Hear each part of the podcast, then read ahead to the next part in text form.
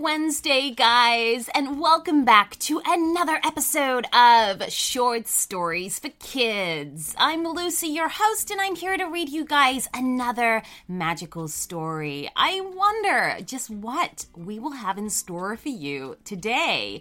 Here's a quick clue.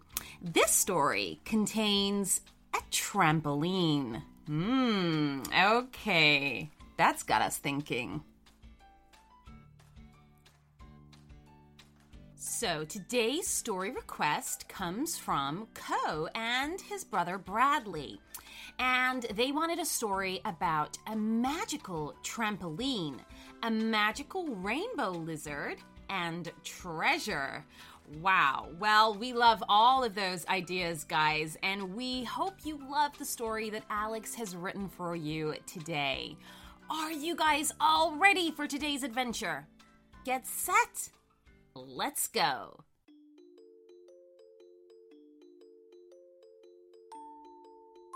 Bradley was flipping through a storybook when he heard his little brother Co start to call him loudly.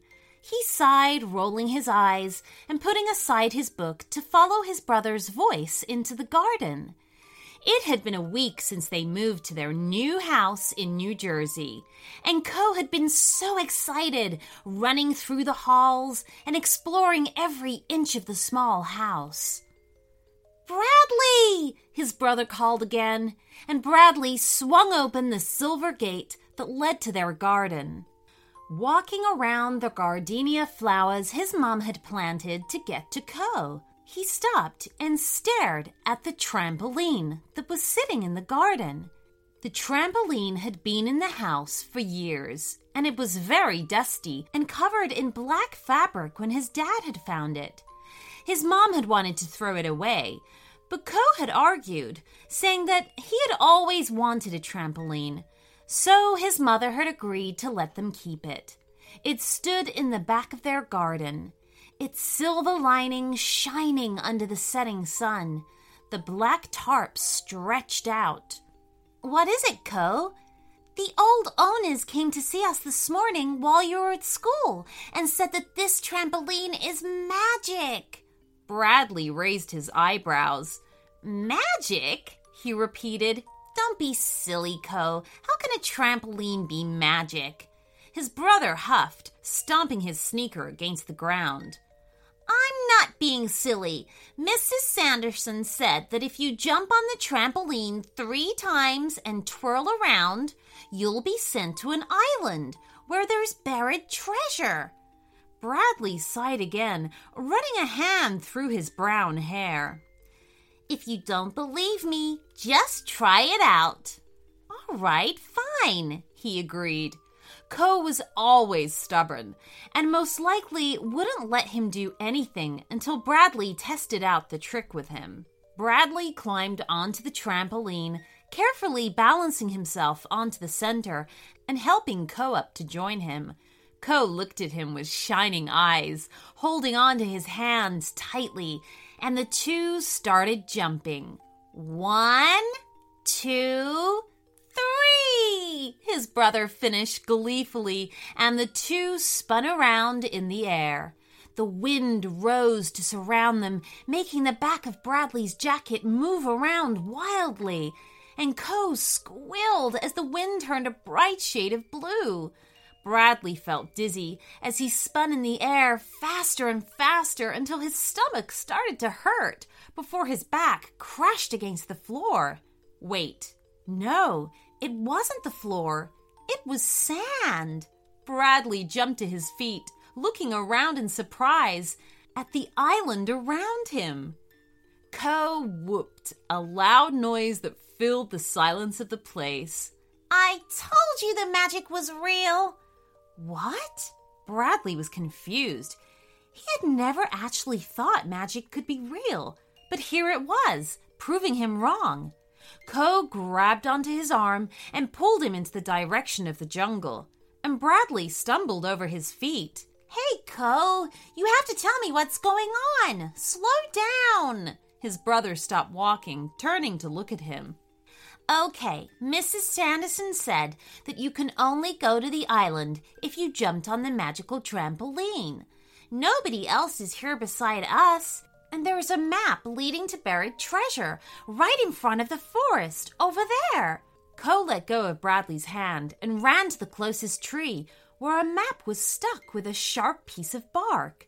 Cole carefully took it out, and Bradley looked over his shoulder at the old map.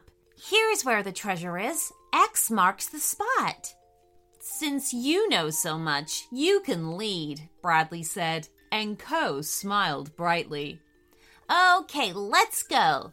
They walked through the thick jungle, avoiding the low vines that hung from branch to branch, and past a large river where they paused to take some small sips of the cool water.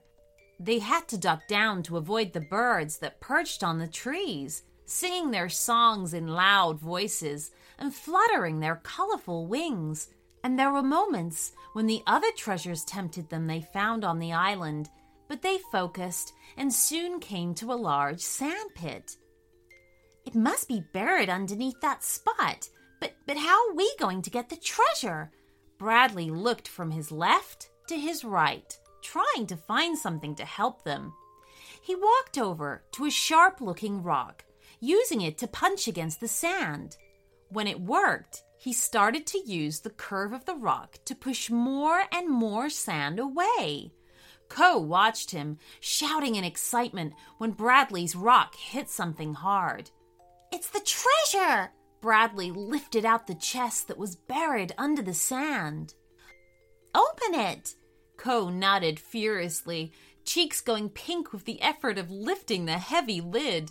Bradley and Co's mouths dropped open when they saw the jewels and gold inside the giant chest. Co picked up a large gold crown, dusted with emeralds and rubies, and placed it on his head. We found it! Even Bradley found himself laughing, thrilled with the riches they had found. Co's shoulders suddenly slumped. What's wrong? Well, how are we going to get it home? He questioned, his lip wobbling. Bradley opened his mouth to reply when another voice spoke up. I can help you with that. The two brothers jumped, spinning around to see a rainbow lizard staring at them lazily, its skin painted different colors. Did you just talk? Cried Bradley. I did. The lizard's voice was hoarse and wobbly. You're the first people that managed to find the treasure. The other ones were too greedy and always picked up the other treasures. That's why the treasure hid away from them. But you two were very focused and determined and only wanted one thing, so the treasure can't hide. But how are we going to get it home? Co asked. Just come here and touch my tail. Bradley and Co looked at each other before they nodded. They gathered up the treasure in their arms, stuffing the pockets of their jackets with the pearl necklaces and gold coins before reaching forward to touch the lizard's spiky tail. As soon as their fingers touched the scaly skin of the lizard, the wind picked up around them, carrying them further away from the island. Co gasped as he saw the ocean's bright blue around the green island and let out an oof sound when he fell on the floor. Bradley opened one eye slowly and sat up with a jerk, and he noticed that they were back home. Their garden with its white fence and their house with its slanted roof and big windows. It almost felt like a dream. But heavy jewels were in his pockets. I'm never going to call you silly again, he said seriously, and the two brothers burst out laughing before they ran into the house, excited to show their parents their treasure. The end.